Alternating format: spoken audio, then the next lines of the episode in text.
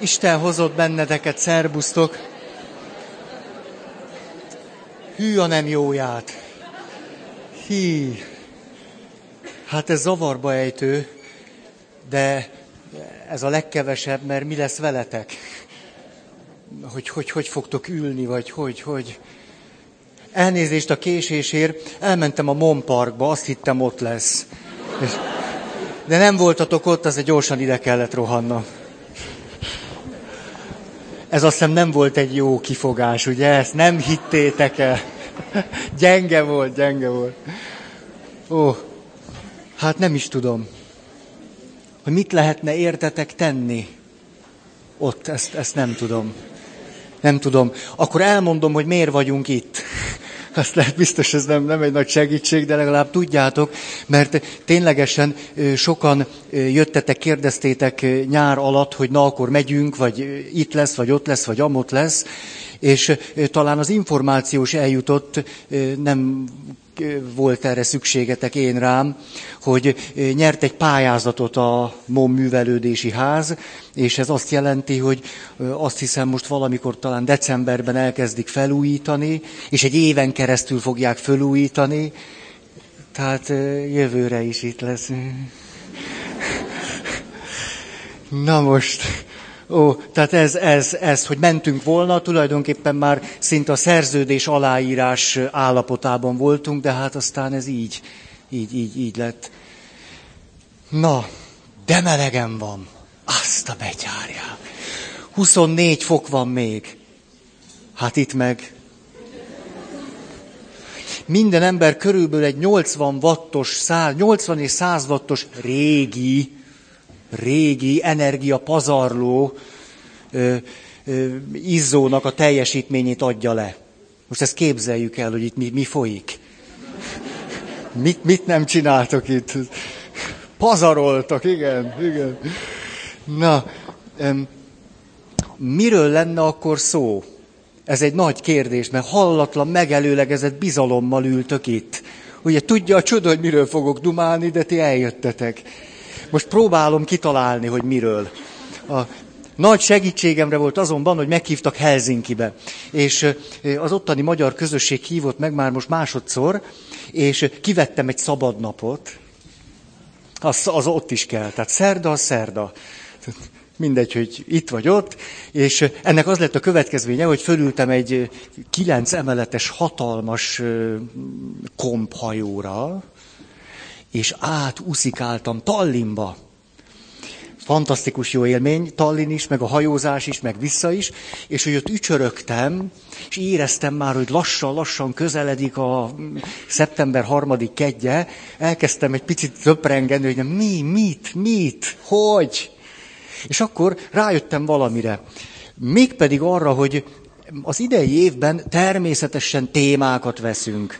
Lesznek témák, lesznek szerzők, Carl Rogers, Jalom, nem Salom, aztán talán Hellinger, ha jól viselkedtek, és nem jelentetek föl, akkor lesz Hellinger, aztán ö, lesz Jean Vanier, meg mindenféle, minden esetre a gyújtópont, amiről ezek a szerzők ö, olyan fontosakat mondanak, hogy érdemes vele foglalkozni, ez valamiképpen az együttesség, csoport, közösség, együttesség. Azért jutottam erre a megfontolásra, mert ugye olyan sokat beszéltünk a szeméről. A személy, a személy, a személy, ez az egyediség, az egyéniség, az egyéni életút, minden. Aztán utána beszéltünk rengeteget már kapcsolatokról. Ugye a múlt alkalom, múlt évnek is ez volt a gondolata, hogy a személyiség fejlődés, a spirituális fejlődés, tehát életszentség mondjuk így keresztény szóhasználattal, és a valódi kapcsolatok. Ugye ez, ez, ez volt ez a hármas. És akkor ott állandóan cukkoltalak benneteket. Piszkoskodtam veletek. Mert mondtam nektek, hogy az, hogy ti kapcsolatokban éltek, nem jelenti azt, hogy csoportban éltek, vagy közösségben éltek. Hogy az nem ugyanaz, hogy ne áltassátok magatokat. Hát akkor most nem elég csak ezt mondani nektek, és nézzük meg ebben az évben, hogy mit ad hozzá a ti személyes, egyéni, egyedi életetekhez az, ha nem pusztán csak kapcsolatokban vagytok, és nem pusztán csak ebben gondolkodtok, és főleg, ha nem csak mint individumra tekintetek magatokra, hanem egy olyan valakire, aki csoportnak, közösségnek, mm, társadalomnak, nagy csoportnak, kis csoportnak, középcsoportnak a tagja. Hogy ez mit ad hozzá az életetekhez. Ez szerintem nagyon izgalmas. Hát remélem, mert különben... Vagy akkor ez az utolsó év. Ha-ha, kiveszem a pihit. Tudjátok, milyen nehéz volt eljönni? Nehéz volt, olyan jól sikerült a nyaram. Annyira jó volt, hála nektek is. Gucsó. Hát hetek óta itt vagyok, és elvileg már dolgozom, de hát valójában nem, tehát még mindig ringatózok valahol, valahol, nem, nem, nem, nem bírok visszaérkezni. És ezért is nagy pehjetek van, hogy nem vagyok már kényszeres segítő. Ugye a kényszeres segítő lennék, ma alig vártam volna, hogy itt lehessek, és a nagy, nagy, már igazoljam a saját létezésemet azzal, hogy itt állok. De már nem érzem szükségét. Hogy, hogy ringatóztam ott a tengeren, arra gondoltam, hogy tulajdonképpen nekem így is nagyon jó. Szóval, ha nem lenne ked, azért tudnék tovább élni. Erre jutottam. Na mindegy, de azért itt vagyok. Na, szóval nehéz, nehéz bele és ezt azért mondtam most el nektek. Egyrészt, hogy együtt érezzetek egy kicsit. De azon túl pedig, hogy sokkal jobban járok, ha elmondom, hogy nehéz belekezdenem a munkába, mint hogy most próbálok úgy tenni, mint hogyha már benne lennék. Ez, ez sokkal több energiámat veszi el, úgyhogy inkább elmondtam. Na, tehát, ha a témát kérdezitek, mert kell egy cím. A cím az így, nem tudom mi a cím, de a téma együttesség. Direkt nem használom azt a szót, hogy, hogy közösség, vagy csoport, vagy társadalom, vagy nem, nem, nem. Együttesség, mert ebben minden benne van. Erre jutottam. Tetszik nektek? Együttesség. Már csak azért is, mert itt vannak különböző fogalmak, amelyeknek a tartalmát nem szoktuk tisztázni. Tehát például az, hogy most egy, egy hálózat részeként létezem, akár egy valós vagy egy virtuális hálózat részeként, egy csoport tagjaként, egy közösség tagjaként, vagy ahogyan az egyházi szóhasználatban ilyen is van, hogy egy kommunió tagjaként, ezt nem szoktuk tisztázni, hogy mi a különbség. Márpedig a csoport nem egyenlő a közösséggel. Egyáltalán nem egyenlő, majd itt egy piciny fogalmi tisztázást fogunk megejteni, de most, most ne bonyolódjunk ebbe bele. Ezért használom ezt a kifejezést, hogy az idei ö, fő témánk az együttesség. És aztán az együttességnek a hatása természetesen rád, meg rád, meg ó, tirátok, meg rám. Na de, ahogy ott ringatóztam a, a, a tengeren, arra jutottam, hogy de izgalmas lenne, ha most nem egyszerűen csak egy témát helyeznénk a középpontba, hanem megvan, ott van neked hely? Jó van. Ez ilyen öröm valaki, való, látjátok, vannak. Hát igen, valaki most leült. Szép, szép. Szóval, ahogy ott ringatóztam, arra gondoltam, hogy mi lenne, hogyha amihez igazán nagyon ragaszkodnánk, az nem csak egy téma lenne, hanem inkább egy megközelítés, egy együttlátás, egy szemléletmód. És akkor mi lenne ez a szemléletmód? Ez pedig az egyediségünk, személyesség, egyéniség, egyediség, együttesség, egyetemesség. Ez direkt így. Tetszik. Tehát egyediség, együttesség, egyetemesség. Hogy ebben a hármas összefüggésben gondolkodnánk újból és újból a különböző szerzőknek a különböző dolgairól. Tehát, hogy egyediség, együttesség és egyetemesség. És az, hogy ebben a hármas megközelítésben szeretnénk gondolkodni, ez már is rengeteg problémát vet föl. Rengeteget. Mert ha, nem, ha csak kettő felől látnánk, sokkal egyszerűbbnek tűnne az élet.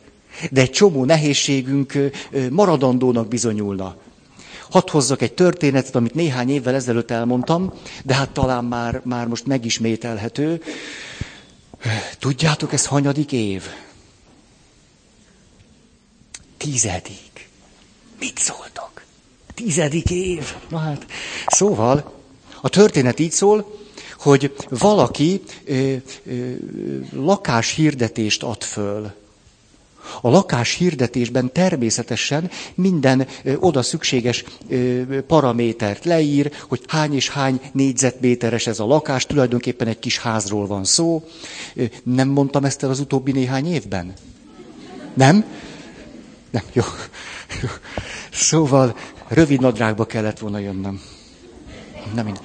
Egyébként mindig direkt hosszú nadrágba jövök. A tisztelet jeleként. Szóval megvan a hirdetés. Tehát hány négyzetméter, itt és itt, fűtés, nem ragozom. És természetesen jönnek az érdeklődők, akik azt gondolják, hogy ez egy nagyszerű vétel lenne, és főleg a következő mondat kelti föl nagyon sokaknak a fantáziáját, ez pedig az, hogy a kicsiny házhoz hatalmas kert tartozik. Ez nagyon fölkelti sokaknak az érdeklődését, és többek között van egy nagyon szerencsés, aki nagyon gyorsan veszi észre a hirdetést, és rohan, és jelentkezik, mert hát ahhoz képest, hogy hatalmas kert, az ár nagyon jó. Ezért aztán belép a házba, és a házigazda, a tulajdonos megmutat mindent, hogy ez ez, ez, ez, és ez, és ez, és tényleg minden stimmel, és minden olyan, és hát az illető már magában azt mondja, hogy hát ez a tuti vétel. Ez a tuti vétel. És már csak egyetlen dologra lenne kíváncsi, hogy már szinte azt is mondja, hogy uram, hát meg kell kötnünk az üzletet, és kéri a hirdetés föladóját, hogy lenne szíves akkor most bevezetni, megmutatni a hatalmas kertet. És akkor az illetővel kilépnek egy hátsó ajtón, és olyan közel van a kerítés, hogy szinte a hátsó ajtó bele ütközik a kerítésbe. És gondolhatjátok, hogy a leendő vásárló hihetetlenül fölháborodik. Ki kell magából, hogy hogy volt magának akár micsodája.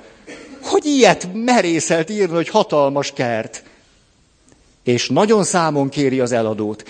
Mire az eladó következőt mondja, ne haragudjon, uram, én magát nem csaptam be. Ugyanis ez a kert valóban hatalmas fölfelé.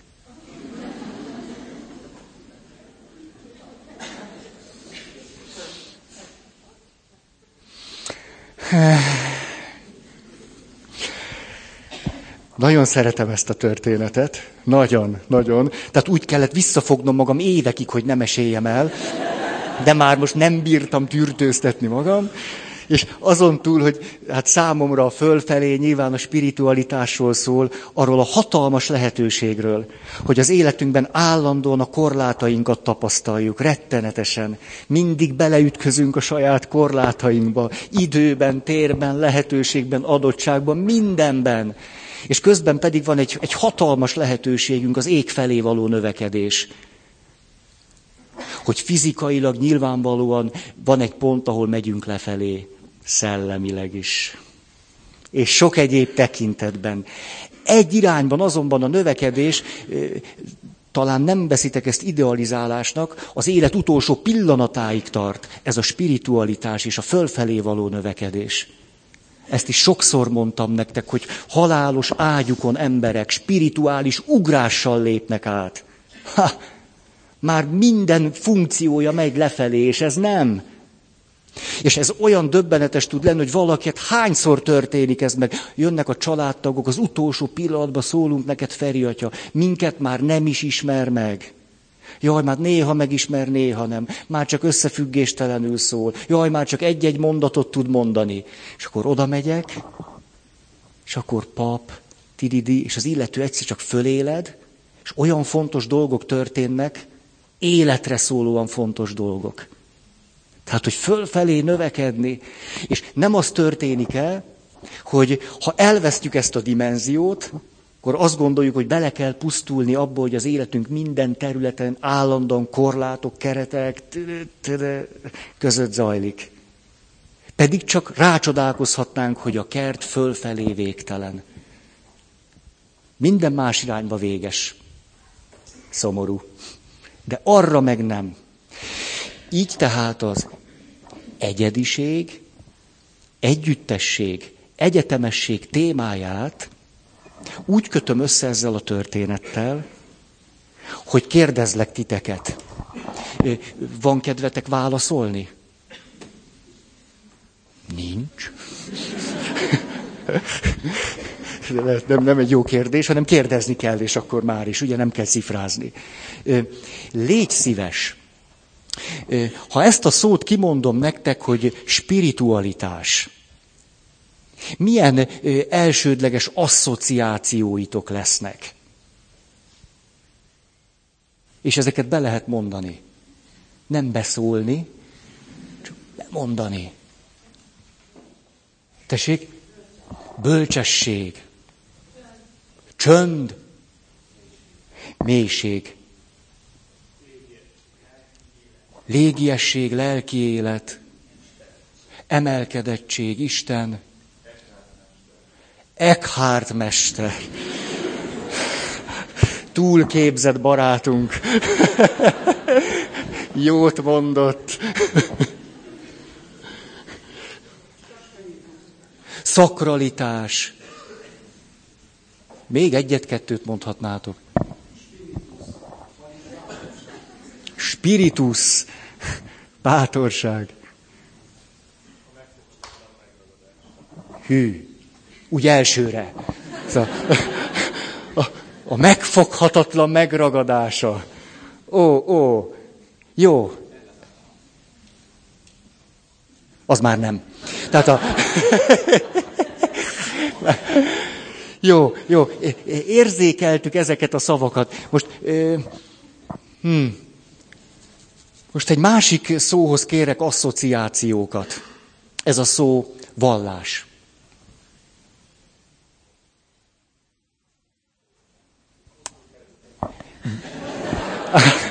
Tehát béke, kultúrkereszténység,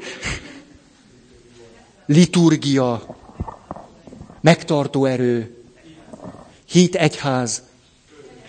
Hogy, várjunk, keretek? Jól hallottam. Kötelezettségek megtartása, közösség, elköteleződés.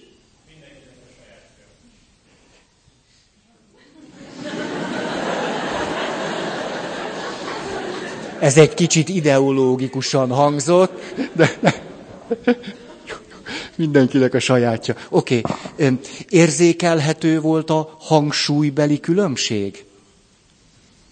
Ugye, amikor én még, amikor én még, ó, de szép ez a mondat. Hát van múltam, látjátok?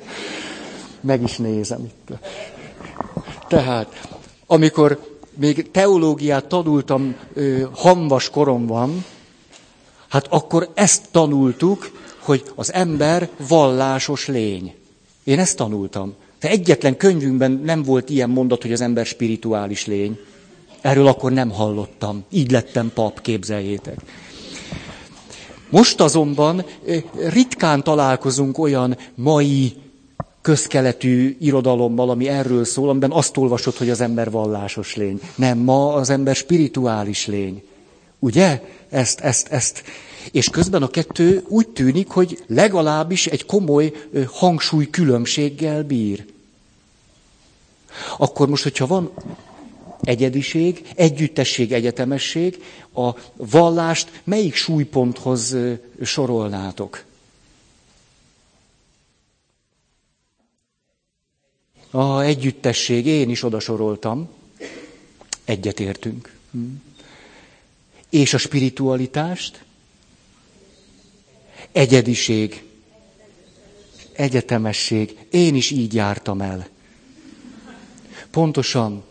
Tehát, hogy a vallásosság, amennyiben magamra, mint vallásos valakire tekintek, mint keresztény emberre, akkor a súlypontom olyan nagyon sajátosan történelmileg adott módon is, de a vallás lényegéből adott módon is az együttesség.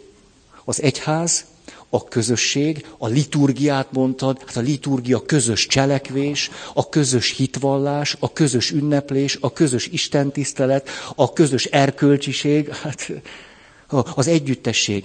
És utána most bele mentünk azért már néhány évtizede egy más irányba, elléptünk ebből az együttesség fókuszból, és most egyediség és egyetemesség. Most ezt hangsúlyozzuk. Egyediség, egyetemesség, egyediség. És egyébként az egyediség, meg az egyetemesség elég jól megférnek egymással. Mi az, amivel az egyediség, meg az egyetemesség nem fér meg olyan nagyon könnyen? Az az együttesség. És ez okoz ma rengeteg problémát. Vagyis, hogy éljük a személyes életünket, ugye meg akarunk születni, úgy igazán. Á, kapcsolatokban akarunk élni, házasság, boldogság, nem tudom, minden egyéb. Isten kapcsolat.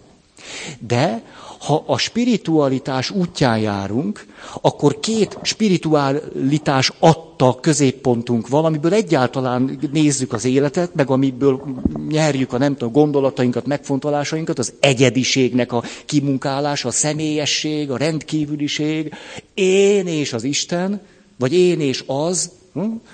és hát az egyetemesség. Ezért lehetséges az, hogy miután rengeteg egyébként való kiábrándultságunk, kritikánk, fájdalmunk, bizalomvesztésünk van az intézmények felé, hát mi ebből aztán most, hát ennek a legtetején ülünk mi most, nem? Szóval szinte, nem tudom, a tűzoltókon kívül már mindenkibe csalódtunk. Nem ilyen élményünk van? Mert tényleg a statisztikák ezt hogy a tűzoltók tartják magukat, de mindenki más. És van egy olyan, úgy tűnik nekem nem eléggé tudatosított egyoldalúságunk, hogy úgy igyekszünk az életünket teljessé tenni, hogy egyediség és egyetemesség. És kihagyjuk belőle az együttességet. Sőt, az együttességre úgy tekintünk egyébként joggal, mint ami nagyon sajátosan korlátozza, érzésekkel teli módon pedig veszélyezteti a, hogy mondtad, a személy, hogy mondtad, hogy volt szem? Mindenkinek a sajátja. Hát nehéz úgy egy, egy csoporthoz, köte, közösséghez elkötelezetten, ahogy mondtátok, szabály, tartóan tartozni, hogy úgy, ahogy nekem tetszik. Két nagyon egyszerű kijelentésem van. Ahhoz, hogy valaki valóságosan megélje az együttességet, az, hogy az mi, ami egyébként úgy tűnik az emberi természetnek egy, egy legalább olyan fontos része, mint az egyediség, meg az egyetemesség, ahhoz tudatosan és szabadon, jó esetben korlátoznunk kell, itt és most, vagy ott és akkor az egyediségünket, annak a megnyilatkozásait, a kifejezését, a megélését, a nem tudom én mindenféléjét, és az egyetemességet is korlátoznunk kell. Nem elméletben, hanem, hanem ott és konkrétan. És ezt nem szeretjük. Ez, ez rettenetes problémákat szül. Ezt azért szeretném nagyon mondani, mert állandóan úgy érezzük, hogy az együttesség veszélyezteti és fenyegeti a személyes életutunkat és kibontak, az egyediség kibontakozását, és az egyetemességet is veszélyezteti, ellene van, kártékony. Ezért a kiábrándultságaink miatt is, amiben nagyon sok jogosság van, bár ez egy hallatlan, izgalmas, árnyalt folyamat, tulajdonképpen talán merem ezt így mondani, a szükségesnél az egyénileg, meg, meg emberiségileg szükségesnél is kevésbé tartozunk és élünk az együttesség világában. Mi ennek a következménye? Az, hogy nem értjük, hogy miközben az egyediség irányába már minden utat kipróbáltunk, mi a csodától nem áll össze az életünk. Ez vele a nehéz. Tehát van három nagy szempont, kettőt állandóan hangsúlyozunk, egyre nagyon ferdeszemmel nézünk, azt nem, hogy kevésbé éljük meg, mint amennyire szükséges lenne, és ez akadályozza az egyéni és egyetemes kibontakozásunkat. Egy pont után törvényszerűen és szükségszerűen akadályozza. Például, erről fogok egy évig beszélni. Ténylegesen nagy csomó szerzőt, hogy mit ad hozzá egy közösség, az egyes ember a közösséghez tartozása, tiriri, milyen értékek, mi, hogy, és a többi. Azt akarom ezzel csak mondani, hogy ha csak a két súlypontot igyekszünk kiegyensúlyozni az életünkben, akkor törvényszerűen valami alapvetően fontos kimarad, ami a személyes egyedi és egyetemes életünkhöz pedig hozzá tartozhatna, és annak a kibontakozását segíteni. De nem Na, nem, de úgy van, hogy amikor döntés helyzetekbe kerülünk, akkor az együttesség szokta mindig a, a rövidebbet húzni. Ez még a mi kultúrkeresztény berkeinkben is így van egyébként. Tehát ez az áramlat már az egyházon belül is van. Ha szabad ilyen egyszerűen szólni erről. Tehát például van egy nagyon kedves ismerősöm, a mi egyház községünkben közösségvezető. A következőt mondta, figyelj Feri, én nagyon nehezen kezdem ezt az évet, ő is. Rögtön jóba lettünk. A, én nagyon nehezen kezdem, mert a következőt tapasztalom. Itt vannak ezek a fiatalok, nem is gyerekek akik úgy gondolkodnak a saját közösségükről, most, hogy az mm, szociálpszichológiai értelemben közössége vagy nem, ez most mindegy, hogy ők, ha kedvük van, mennek a közösségbe, ha nincs kedvük, nem mennek. Ha jó programja van a közinek, akkor ott vannak, ha nem, nem. Ha ráérnek, mennek a közibe, ha nem, nem. Azt mondja ez a barátom, de hát itt egy alapvető tévedésről van szó. A közösségnek nem az a természete, hogy úgy van, és az ember vagy megy, vagy nem, vagy ott van, vagy nem, hanem a közösséget alkotjuk. A közösséget mi teremtjük. A közösséget aktuálisan éppen az egyéni, meg az egyetemes, nagyon sajátos, nem föltétlenül rossz értelemben vett korlátozásával valósítjuk meg. Hát amikor egy katolikus liturgián részt veszünk, és megéljük azt, hogy együtt, akkor nem az egyetemességet korlátozzuk. Mert nem a Szent Mise előtt döntjük el, hogy ki hogy fogott részt venni, hanem szabályok, keretek és korlátok határozzák meg, hogy együtt hogyan tudunk benne részt venni. Hát akkor ez azt jelenti, hogy egy Szent Mise durva módon korlátozza az egyetemesség megélését, Hát ne, ez nem lehetsz te úgy, ahogy... Meg az egyediségnek a megélését is. Egyfelől. Úgy alaphangon. Aztán, ha, ha kialakul a harmónia három súlypont között, akkor rájövünk, hogy ó, dehogy is. Mire jövünk rá? Két egyszerű gondolat hogy van egy pont, ahol az egyediségnek és a személyességnek a kibontakozása már csak az együttesség fokozottabb megélése révén lehetséges. Mondok példát. Péter az a példa kell. Tényleg alig sztoriztam. Az első alkalommal süssem el az összes puskaporom. Na, a család a legjobb példa. A család az ős élményünk valamiféle csoportról vagy közösségről. Ős élmény. Képzeljünk el egy férfit és egy nőt. Az a férfi és az a nő. Előbb-utóbb természetszerűen jut el arra a pontra, ha csak valahol nem sérültek, vagy nem egyoldalúak, hogy már most az ő kettejük kapcsolata azzal a lépéssel tud fejlődni, hogy együtt szeretnek egy harmadikat akit úgy hívnak, hogy Pannika, vagy Petike, vagy Robika, vagy tök mindegy. Hát nekik nem. Van egy pont, ahol nagyon sajátosan egy kapcsolatban lévő pár érzi azt, hogy a, a kettejük egymás felé való szeretete tudna azzal teljesebb lenni, és ezáltal az ő saját személyes élete is. Ha azzal, akit ő szeret, együtt tudnának közösen valakit még szeretni.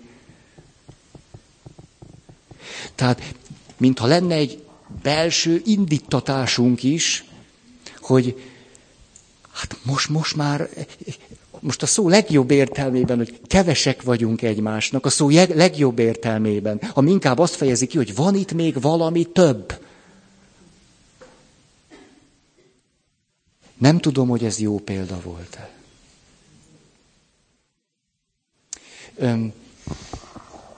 Tehát erről, ú, ú, csak nem akarok bele vitézkedni a következő témáinkból, megfontolásaimba.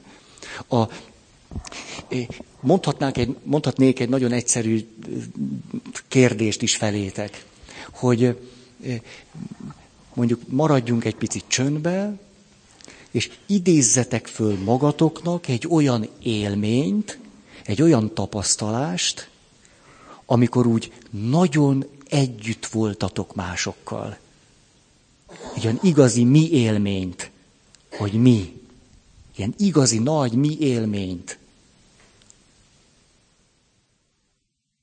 Biztos megvan ez, vagy, vagy előjön. És most az a kérdésem, hogy ez a, ez a mélységes mi élmény, ez gazdagította a ti egyedi, személyes, egészen megismételhetetlen életeteket, vagy nem? De azért azt is kérdezem a fonákját, hogy kellett-e árat fizetni érte? Hát na, ná, hogy kellett. A másik, amit emlékszem, nagyon mondtam nektek, hogy a ma kultúrája, mert az együttességnek a fontosságát az egyedi ember életében nem hangsúlyozza reálisan. Ezért ugye odáig jut, hogy, hogy úgy tudunk valamiféle, hát mire? Harm, nem is harmóniára, hanem, hanem egyességre jutni, hogy tárgyalunk. Ma a férj és a feleség is tárgyalnak. Észrevettétek ezt? Meg a férfi és a nő, tehát már fiatalon is, már nem az mondod, hogy együtt beszélgetnek, hogy közösen álmodoznak. Jaj, hát egy picit igen. És aztán kinövitek, és tárgyaltok. És a tárgyalás arról szól, hogy mindenki képviseli magát. Nem. Hát egyediség, személyesség, képviseljük az értékeinket, nyomjuk, nyomjuk a saját... És a másik is nyomja, és akkor azt mondjuk, na, ez a házastársi kapcsolat. Két fél jó erősen nyomja, és akkor, ha elég okosak, és még következő nap is együtt akarnak lenni, akkor kompromisszumot kötnek.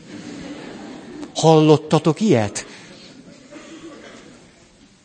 És akkor, hogyha úgy nagyjából egyenlő erejű felek tisztességesen küzdenek és tárgyalnak, akkor ez úgy egész tűrhető. De az élet nem ilyen szokott lenni, hanem nemtelen eszközökhöz szoktunk nyúlni. Belerugunk a másikba, erőfölény, fájod neki, ráveszem, mit tudom. És akkor olyan kompromisszumokat kötünk, még a legjobb esetekben is, amiben tulajdonképpen sajátos értelemben két vesztes van. Mert ül aztán mind a kettő, és azt mondja, hogy egye meg azért csak nem úgy lett, ahogy akartam. És a másik ugyanezt mondja. És akkor legfőjebb, mikor rákérdezünk, na, hogy vagytok, azt mondják, nagyon szépen megy a, a családi életünk. Szépen megtanultuk bölcsen, hogy kompromisszumokat kell kötni az életben. Hát ez aztán nagy bölcsesség. Hát ez lenne, hogy mondjam, ez lenne az együttességnek a csúcsa. Hogy mint a bikák megverekszünk egymásra, és akkor kompromisszumot kötünk, az a te pocsolyád, ez az enyém, és akkor, ha meg van több pocsa, van közös pocsolya. És mert mindenkinek van maga pocsolyája, ezért a közös pocsolyán most nem fogjuk egymás vérét kiontani. Hát a legtöbb házastársi kapcsolatban ez a, ez a dinamika a csúcs. És erről szoktunk büszkén valni. Az élet megtanított bennünket, hogy bölcs kompromisszumokat kell kötni. Ez számomra olyan rettenetes, mintha belemet húznák ki. Ez olyan, az emberi életbe csak ez adatna, men, menten elpusztulok. Beszéltem én nektek erről? Hát hogy nem? Hát ennél van egy sokkal, ugyanis ez tulajdonképpen az utolsó lépése annak, ameddig még görcsösen ragaszkodunk ahhoz, hogy csak is az egyediség. Tehát egyediség, személyesség, azt, azt el nem engedjük. Azt egy pillanatra se, tehát így, így egy kis ujjammal mégis, ez az utolsó. Így azonban sosem lépünk át a valódi együttességbe, ami aztán az egyediségünket gyönyörű szépen bontakoztatja tovább ki. Mert akkor hogy néz ki a helyzet? Úgy néz ki, hogy ül a férfi, meg a nő, ülnek. És akkor mind a kettő elmondja, hogy hogy szeretnék. Az egyik azt mondja, legyen Toyota.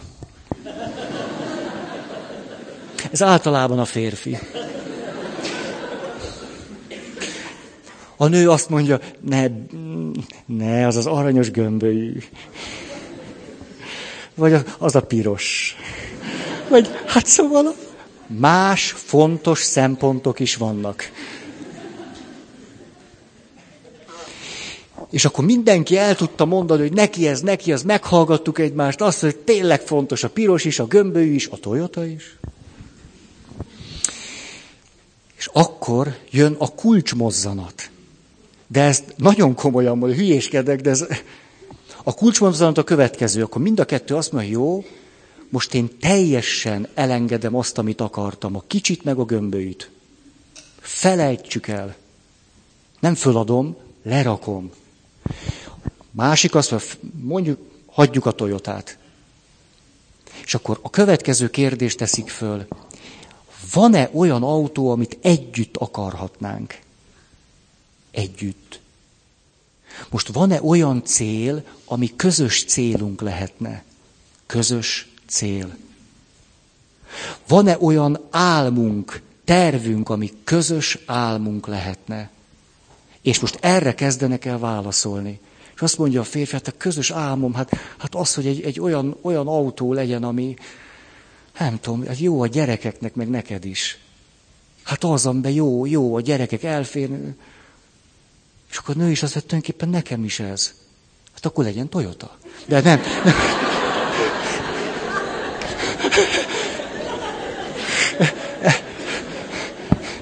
Az éretlen személyiségem miatt nem bírtam kihagyni. Törlést kérek. András, csinálj valamit. Ezt most ez szörnyű, egy ilyen fontos dolgot elpoénkodtam, ezért szoktatok kritizálni. Ott, amikor bele tapostam a katarzisba. Most akkor visszatérek. A... Szóval, hogy a közös, a közös cél, a közös álom, a közös terv, hogy mi az, ami közös és közös. De ahhoz mind a kettőnek teljesen le kell raknia azt, amit gondolt. És értéknek kell találnia azt, ami együttes. Sőt, olyan értéknek, amiért érdemes ezt a kapaszkodást elengedni, hogy én, személy, egyedi, e, egyéni, enélkül egyszerűen nem megy. És vannak olyan bölcs házaspárok, meg családok, ahol ez működik, képzeljétek.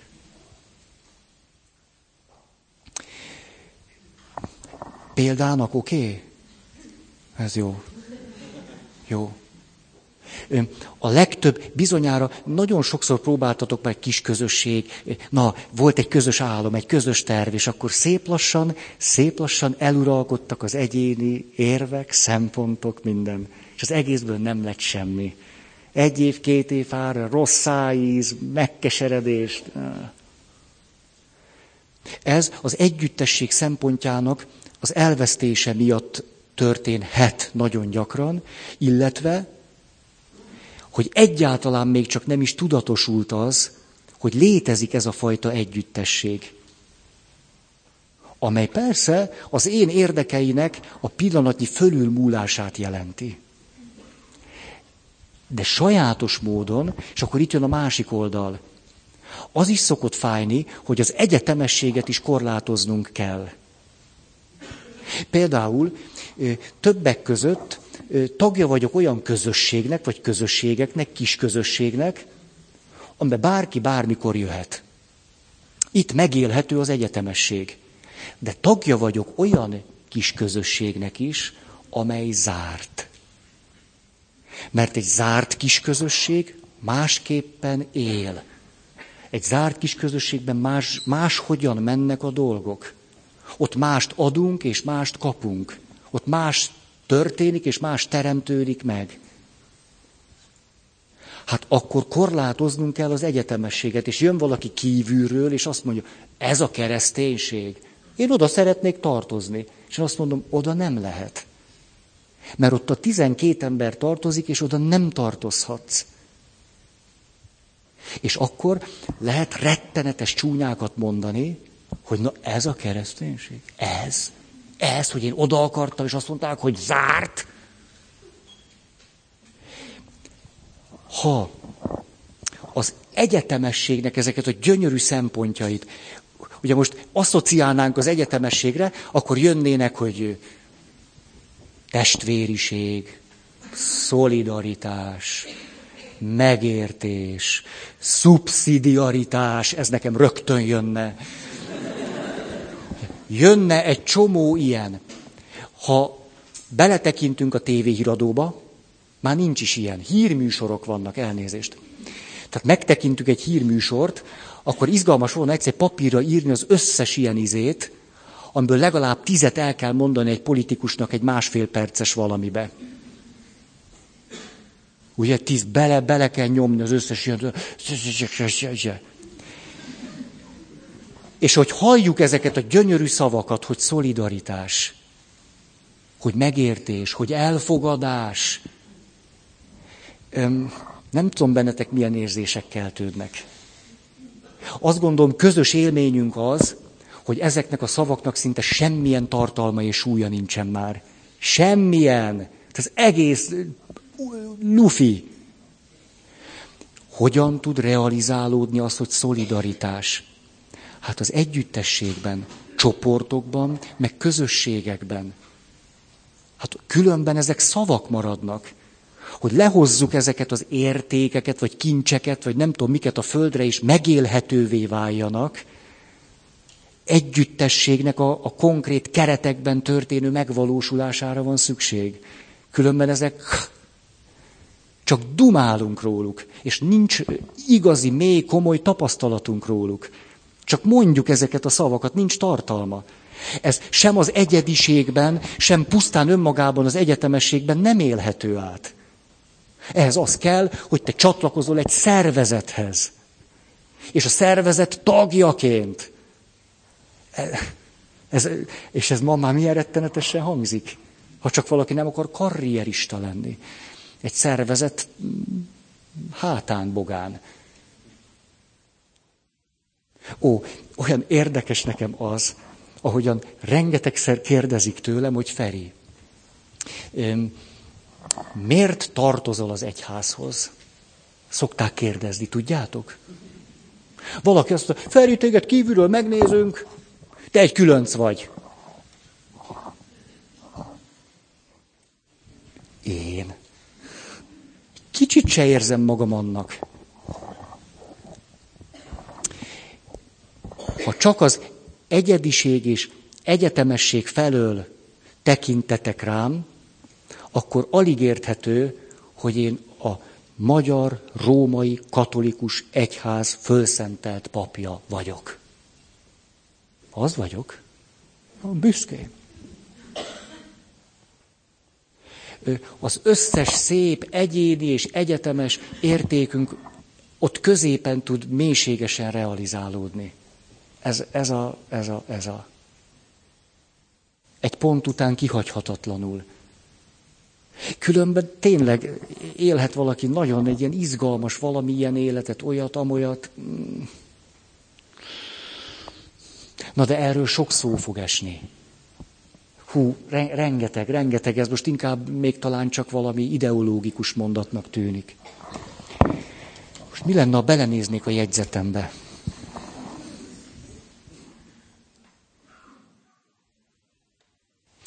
a... Hm. Igen.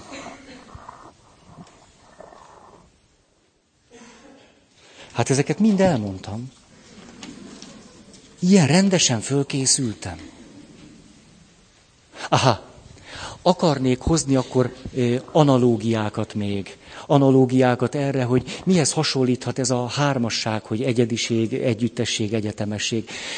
Például ahhoz, hogy az életünkben nagyon izgat bennünket az, az, hogy mi az, ami nekem jó. A személyes jó. Itt és most nekem jó. Nagyon izgat bennünket szerintem, hogy egy kicsit is az emberségünkben vagyunk, hogy mi az, hogy a jó. Ugye? Hogy mindenki boldog akar lenni, vagy mindenkinek fontos, hogy legyen ivóvize. Ez, ez minden embert valami mélyen foglalkoztat. És mi van a kettő között? A közjó. A kettő között ez van, hogy közjó. És hogy ezzel milyen hadilábon tudunk állni? És a, a közjónak ez a sajátos elveszítése, most már érzékelhetően rettenetes következményekkel jár az egyetemességre nézve is, meg az, a személy sajátos kibontakozására nézve is. Legfőjebb olyan lehet, hogy valaki, mert 40-50 évet él ezen a világon, ő éppen ki tud úgy halászni 40 évet, hogy neki jó legyen. Hát gratuláltam neki. Nagyszerű. A másik hasonlatom identitás, önazonosság, elköteleződés, intimitás. Megint bele vaddisznózkodtam a szakirodalomban ebbe a témába, és izgalmasan fedeztem föl, hogy milyen összefüggésben van az identitás, az elköteleződés és az intimitás. Direkt mondtam így, mert ma melyik kult, két kulcsfogalmunk van? Identitás, hát az anélkül nem megyünk ki az ajtón. Ugye? Sokkal jobban tudom, hogy ki vagyok, mint ahogy egyébként, igen.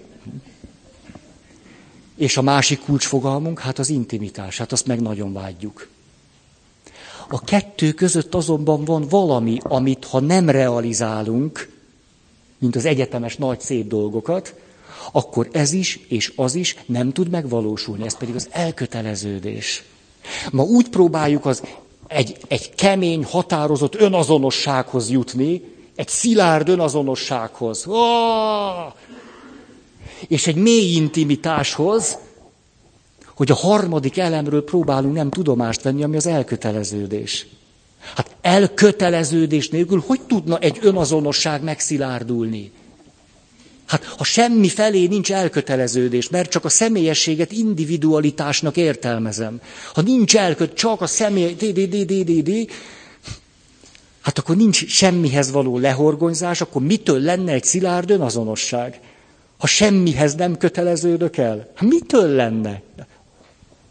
És azt, ez, ez szemétség, oda elköteleződöm, akkor már is korlátozom ezt a nagyon egyéni meg mindent. Így is van. Bölcsen. Reálisan úgy, hogy az a személyes és egyedi valóban ki tudjon bontakozni. A másik oldalon ugyanígy vagyunk az intimitással. Hát hogy tudna egy mély intimitásban lenni két ember, ha nincsenek biztonságban? Ha nem hihetnek egymásnak? Ha a bizalom csak egy ilyen, egy ilyen optimizmus, hogy csak nem rúg belém másnap vagy csak kellek neki holnap után is. Hogy lenne ott intimitás? Tehát ez egy nagyon izgalmas hármas összefüggés. Kihagyunk belőle egy elemet, sírhatunk 80 éves korunkig. Nem ez szokott történni? 80 éves korunkig. Erre szokták, hogy Feri, ilyenkor leszel cinikus. És ez méltatlan egy magyar, római, katolikus, egyházban fölszentelt papi személyhez. És ez is cinikusnak hangzott.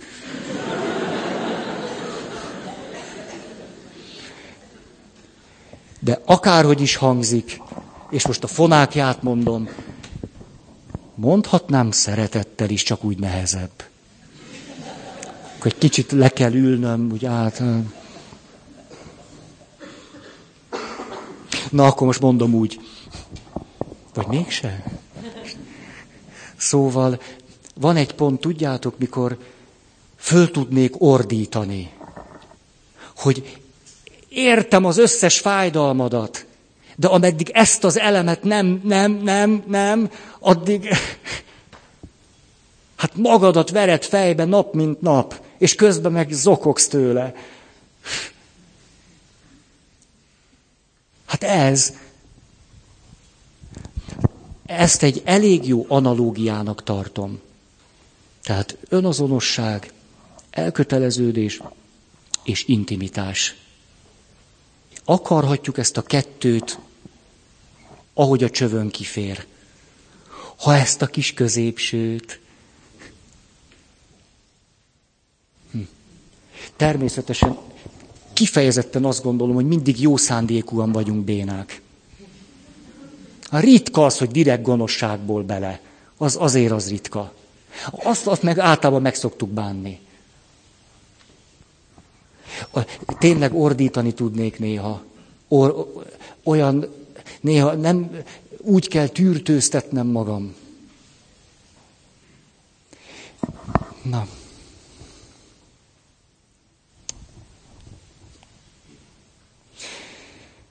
A spirituális fejlődésünkkel tulajdonképpen ugyanígy van, azért ha egy tisztességes, árnyalt képünk van a spiritualitásról, hát abban az én fölülmúlása evidens módon mindig szerepel. Hát az én fölülmúlása nem egy ilyen elképzelt egyetemesség irányába történik, hát az megint csak egy ilyen mesebeszéd. Most kül, az én fölülmúlását az együttességben lehet realizálni. Hogy mikor azt mondod, hogy, hogy ültök az étteremben, te meg a, az én. Na jó, szóval ül két ember az étteremben, elvileg szeretik egymást. És akkor az egyik azt mondja, hogy jó, én úgy rendelnék egy birka paprikást. Másik azt mondja, legyen inkább vegetáriánus tál két szemére. Most tessék, lehet realizálni valamit az egyetemes eszményekből. Így, így. Különben dumálunk csak. Egy történet. Jaj, nem mondok történeteket.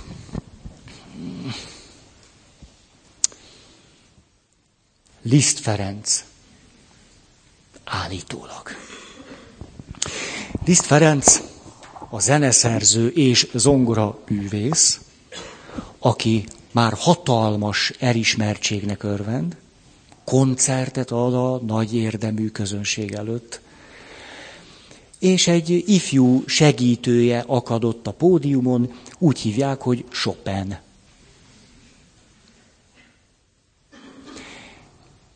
Megtartja a koncertet, hihetetlen siker, óriási siker, tombol a közönség. És valahogyan egyszer csak úgy fölröppen egy vágy a közönségből, hogy, hogy ezek a dallamok olyan döbbenetesen érintik a szívet, hogy játsza el még egyszer a maestro, de olcsák le a villanyt. Hogy ne, ne legyen semmi, csak a zene, csak, semmi érzék, csak a zene ölelje körbe azokat, akik ott vannak. Remek ötlet, és leoltják a villanyt. És lemegy a darab, vége, sötétben, óriási tombolás. Mert úgy így, hogy sötétben játszottak, vagy játszott, és akkor fölkapcsolják a villanyt, és kiderül, hogy a fiatal Chopin zongorázott. És akkor leoltották a villanyt, volt Liszt Ferencnek egy nagyon egyszerű mondata –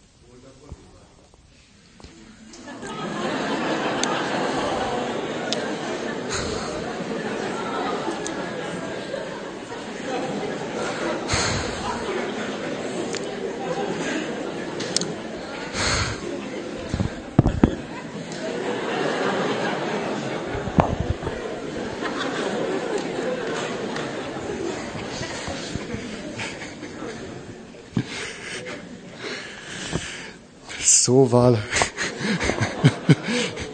Tess, igen, a mondat.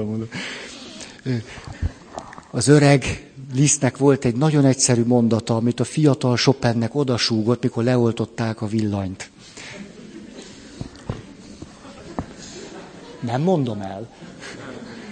A nagyon egyszerű mondat így szól. Játszál te. Most játszál te. Hmm.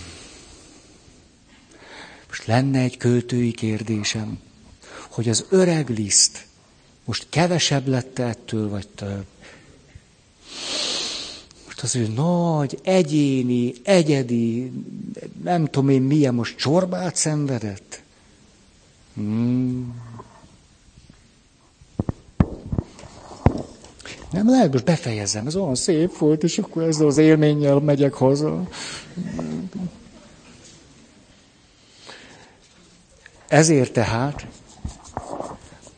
tulajdonképpen a kereszténységünkre úgy tekintek, mint egy óriási kincsre. Mert a kereszténységben ez a három súlypont tulajdonképpen megvan. Megvan, megvan. Segítségével összeegyeztethető lenne ez az egyébként egymással mindig nagyon sajátos, ilyen dinamikus egyáltalán nem nehézségeket nélkülöző egyensúly. De ezt majd nyilván később. Most egy olyan téma felől szeretném ezt a három felől való látásunkat folytatni, ami leginkább úgy tűnik, hogy csak egyetlen szempontot igényel, ez pedig az önazonosságnak a témája. Nézzük meg, hogy mit mondhatunk el az önazonosságunkról, és aztán önbecsülésbe behozzuk, akkor, hogyha azt nem csak a személyes és egyedi oldal felől nézzük, hanem az együttes és az egyetemes felől is. Hát akkor egy picit tartok attól, aki nem tudom, mondjuk szociológus köztetek, azt mondja, hogy hát ezt tanultam. És ez így is van. De azért beszéljünk róla. Ez pedig az, hogy természetesen nem csak, most mondhatjuk így, egyéni önazonosságunk van, az önazonosságunknak, vagy az én képünknek, nem csak individuális, ilyen értelemben személyes és egyedi jellegzetességei vannak. Van egy nagyon jó pofa kutatás. A kutatás így szól, tíz sort kell kiegészíteni a kutatásban résztvevőknek. A, sorok így, a sor így kezdődik, én pont, pont, pont vagyok. Én pont, pont, pont, pont vagyok. Én pont, pont, pont, pont vagyok. Mi derül ki a mi kultúránkban? Az derül ki, hogy ez, ha tíz ilyet kell kiegészíteni,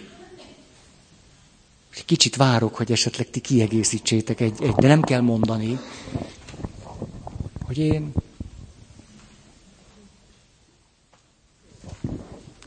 csak úgy lazán.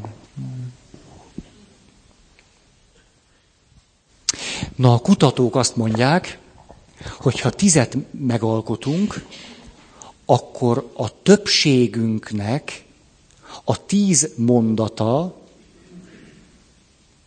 az nem az egyedi és a személyesre vonatkozik elsősorban, hanem a csoportosra és a közösségire. Tehát ha például valaki a mondatot úgy egészíti, hogy én magyar vagyok, tehát az együttesre vonatkozik, a társasra. Én nő vagyok. Hát ez nagyon nyilván úgy vagy nő, ahogy csak te vagy, de azért ebben van némi összefüggés másokkal. Ha azt mondanád, hogy én nem tudom, ilyen és ilyen magas vagyok. Én ilyen és ilyen intelligencia hányadossal rendelkezem. Én nem tudom, ennyit és ennyit ugrottam magasba, akkor és akkor. Na ez egyedi. De az, hogy én magyar vagyok, vagy nő vagyok, vagy édesanya vagyok, hát ezek a társas önazonosságnak a kijelentései. A szociálpszichológusok nagyon egyszerűen azt állítják, hogy nem csak individuális önazonosságunk van, hanem társas önazonosságunk. Vagyis, hogy az identitásunk nagy része valójában a társas önazonosságunkból fakad. Sőt, úgy is mondhatnánk, hogy az énnek van egy csoportokban résztvevő része, és ő magát, mint egy csoport tagjaként definiálja. Azt mondja, hogy én ez és ez vagyok, valójában nem az egyediségemet állítottam, hanem egy csoporthoz való tartozásomat mondtam ki. Ez szerintem azért nagyon fontos. Mert miközben azt gondoljuk, az összes olyan mondat, ami így kezdődik, hogy én ez vagyok, ez, ez az egyediségünkről és nem tudom én micsodánkról szól, a közben még azok a mondatok is, melyek úgy kezdődnek, hogy én, a többség számára inkább a társas önazonosságot jelentik ki, és nem azt a nagyon egyedit vagy egyénit. Most te szeretném ütköztetni a fél órával ezelőtt elmondottakkal. Hát ha, ha úgy spontán a mondatokat a társas önazonosságom alapján fejezem ki, és közben a társas önazonosságomat leértékelem, sőt, megbélyegzem, sőt, veszélyesnek tartom, sőt, akadálynak tartom, nem lehet, hogy akkor meghasonlásban vagyok. Hogy miközben magamat így definiálom, tudattalanul is, mert így van, ez a realitás. A közben ezekről próbálok a legnagyobb tudatos távolságot tartani, és azt mondom, ez nem, ez így veszélyeztet, úgy akadályoz, ez nem segít, korlátoz. És ez a mi kultúránkban van így. Afrikai, dél-amerikai kultúrában, ahol a kölcsönös függés sokkal inkább a társadalom működésének a része, ott a társas önazonosság, mint az identitásnak a része, még hangsúlyosabb. Annyira, és itt lenne egy nagyon ilyen pikírt megjegyzésem, hogy olyan büszkék tudunk lenni, hogy a, a katolikus egyház hogy fejlődik Afrikában. A pikírt megjegyzésem így szól, nem vissza. A nehéz ma veletek. Éltek. Szóval a pikírt megjegyzésem az, hogy ő is rám támadt. A gazkígyó. Szóval a pikírt megjegyzésem az, hogy egy kedves ismerősöm élt majdnem 30 évet Afrikában. Misszió. Azt mondta, tudod, Feri, az afrikai emberek, ahol én voltam, direkt nem mondok országot, nagyon szerették ám a katolikus egyházat. Tudod miért? Mert nagyon jól esett nekik egy ekkora szervezethez tartozni. Hát ahol a társadalom alapvető működésmódja a kölcsönös függés. Hát az önazonosságnak, sőt az életben maradásnak is döntő föltétel, hogy minél erősebb társas csoportokhoz tartozzunk. Ez a római katolikus egyház sokkal jobbnak tűnik, mint egy szekta. Ezért nem kell olyan hihetetlenül büszkének lenni, hogy Afrikában vagy Dél-Amerikában bezzegott. Mert például ilyen egyszerű motívum is van a hátterében, nem csak a Szentlélek direkt hatása.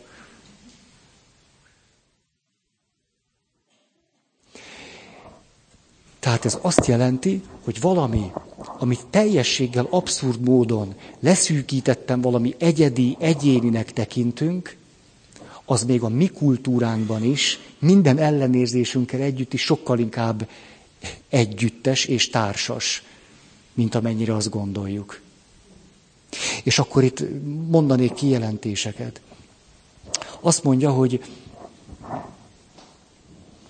az önértékelésünk és az önbecsülésünk.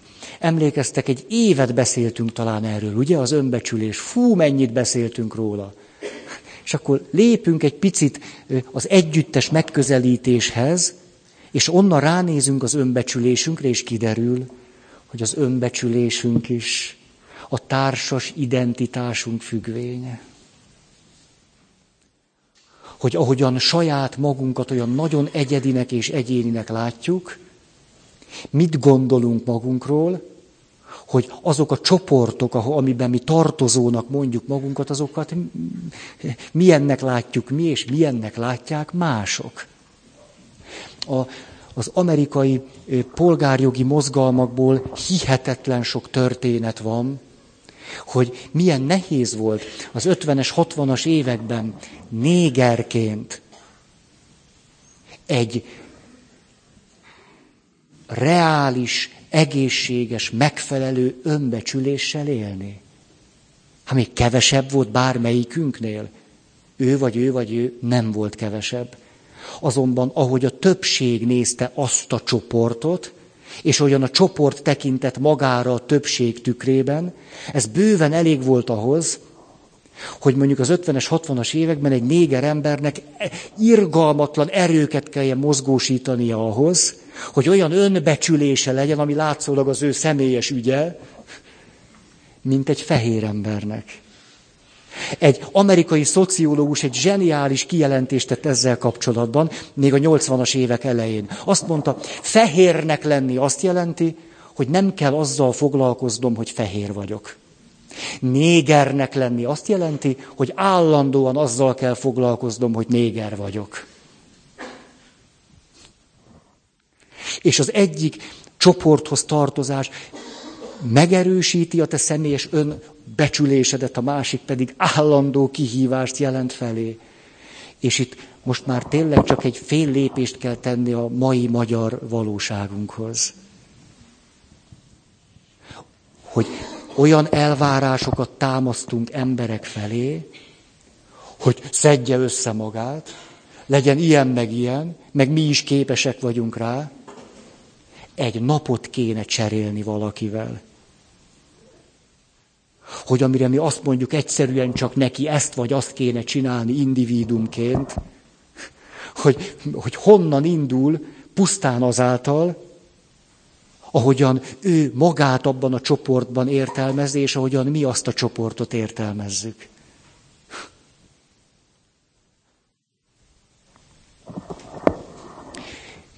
Ezt talán példának is vehetjük arra, hogy van egy pont, ahol a személyes, pusztán csak egyedi szempontú önbecsüléssel kapcsolatos munkánk teljességgel hasztalan már mert már nem ott kell ásni, nem ott kell építeni, hanem az együttes világában kellene már munkálkodni.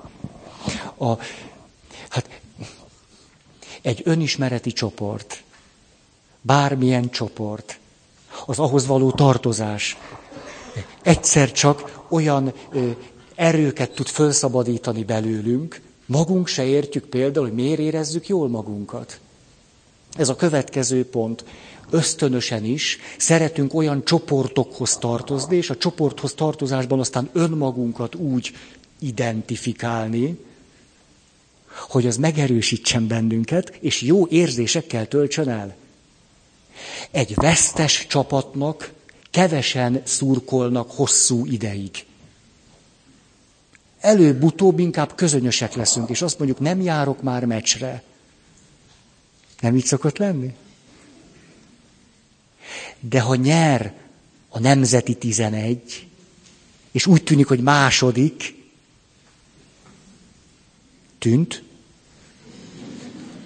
egyszer csak megtelik a stadion. És iszonyú együtt kiabálni. Kedves ismerősöm, a tengeren túlról eljött a meccsre. És mikor a 94. percben kaptuk a gólt, akkor az összes barátját ott hagyta, és azt mondta, hogy ő neki most egyedül létre van szüksége. Hát össze kellett raknia a társas identitás részét. Mert az kapott egy akkora öngólt, vagy micsodát, egy ilyen potyagolt. A, tehát Miért izgalmas ez?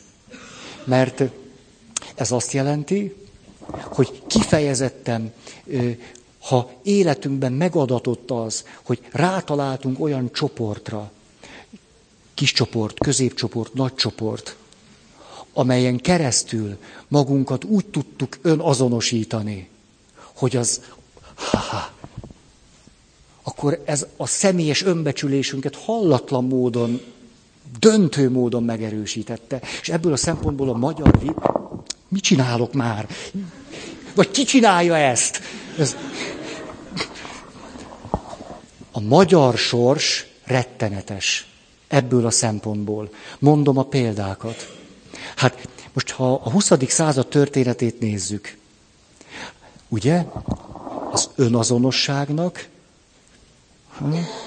a legtöbb, nagy része, bizonyos szempontból nagyobb része a társas önazonosságom.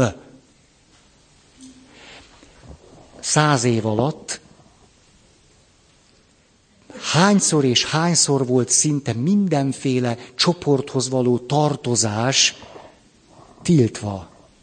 Ha kulák voltál, nagypapát kulák volt, apát kulák volt, akkor problémás volt az ahhoz a csoporthoz való tartozásod. Ez mit jelent? Hogy a te személyes önazonosságod abba az irányban nem tudott kifejeződni és elmélyülni. Rettenetesen nehéz volt elköteleződni egy olyan csoport irányába, amit egy aktuális politikai trend megbélyegzett. Na de itt az elmúlt 110 évben, hát szinte nem volt olyan csoport, amiben ne rúgtak volna akkorát, hogy attól koldult bárki, aki ott volt. És ugye erről beszéltünk, hogy három generáció. Hát úgy nőttünk föl ez alatt a száz év alatt, hogy minden családban legalábbis sokszorosan hasított identitások tudtak csak kialakulni.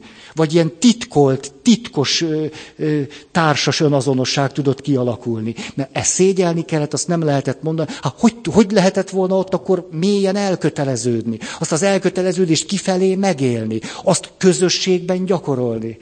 Hát ezért most szíthatjuk magunkat, hogy a magyar az egy ilyen siránkozó nép. Hát én inkább megértem magunkat. Hát ha száz éven keresztül tiltva volt rengeteg, na nem ragozom már, ez rettenetes sors, ez a mi közös rettenetes sorsunk.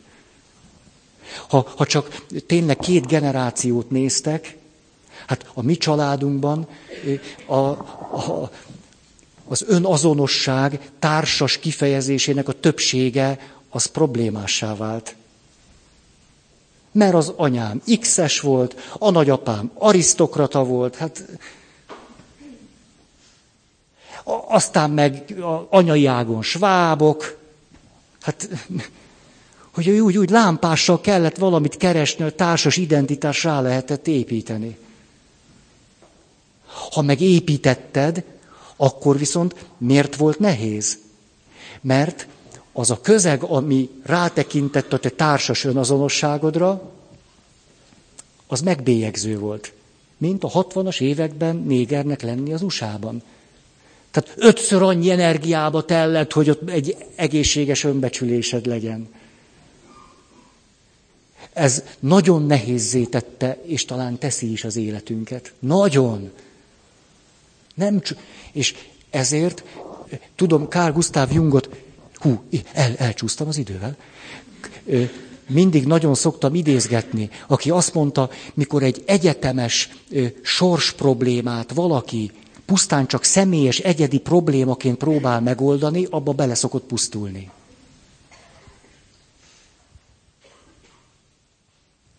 Hű, és ez még csak az első alkalom volt. Remélem, hogy jó, jó lesz ez az év, tényleg nagyon remélem, és aztán családról akarok beszélni, közösségről, na, sok minden. Jó van. Van, ennyit ellett. Akkor nagyon köszönöm a figyelmeteket, és akkor találkozhatunk egy hét múlva.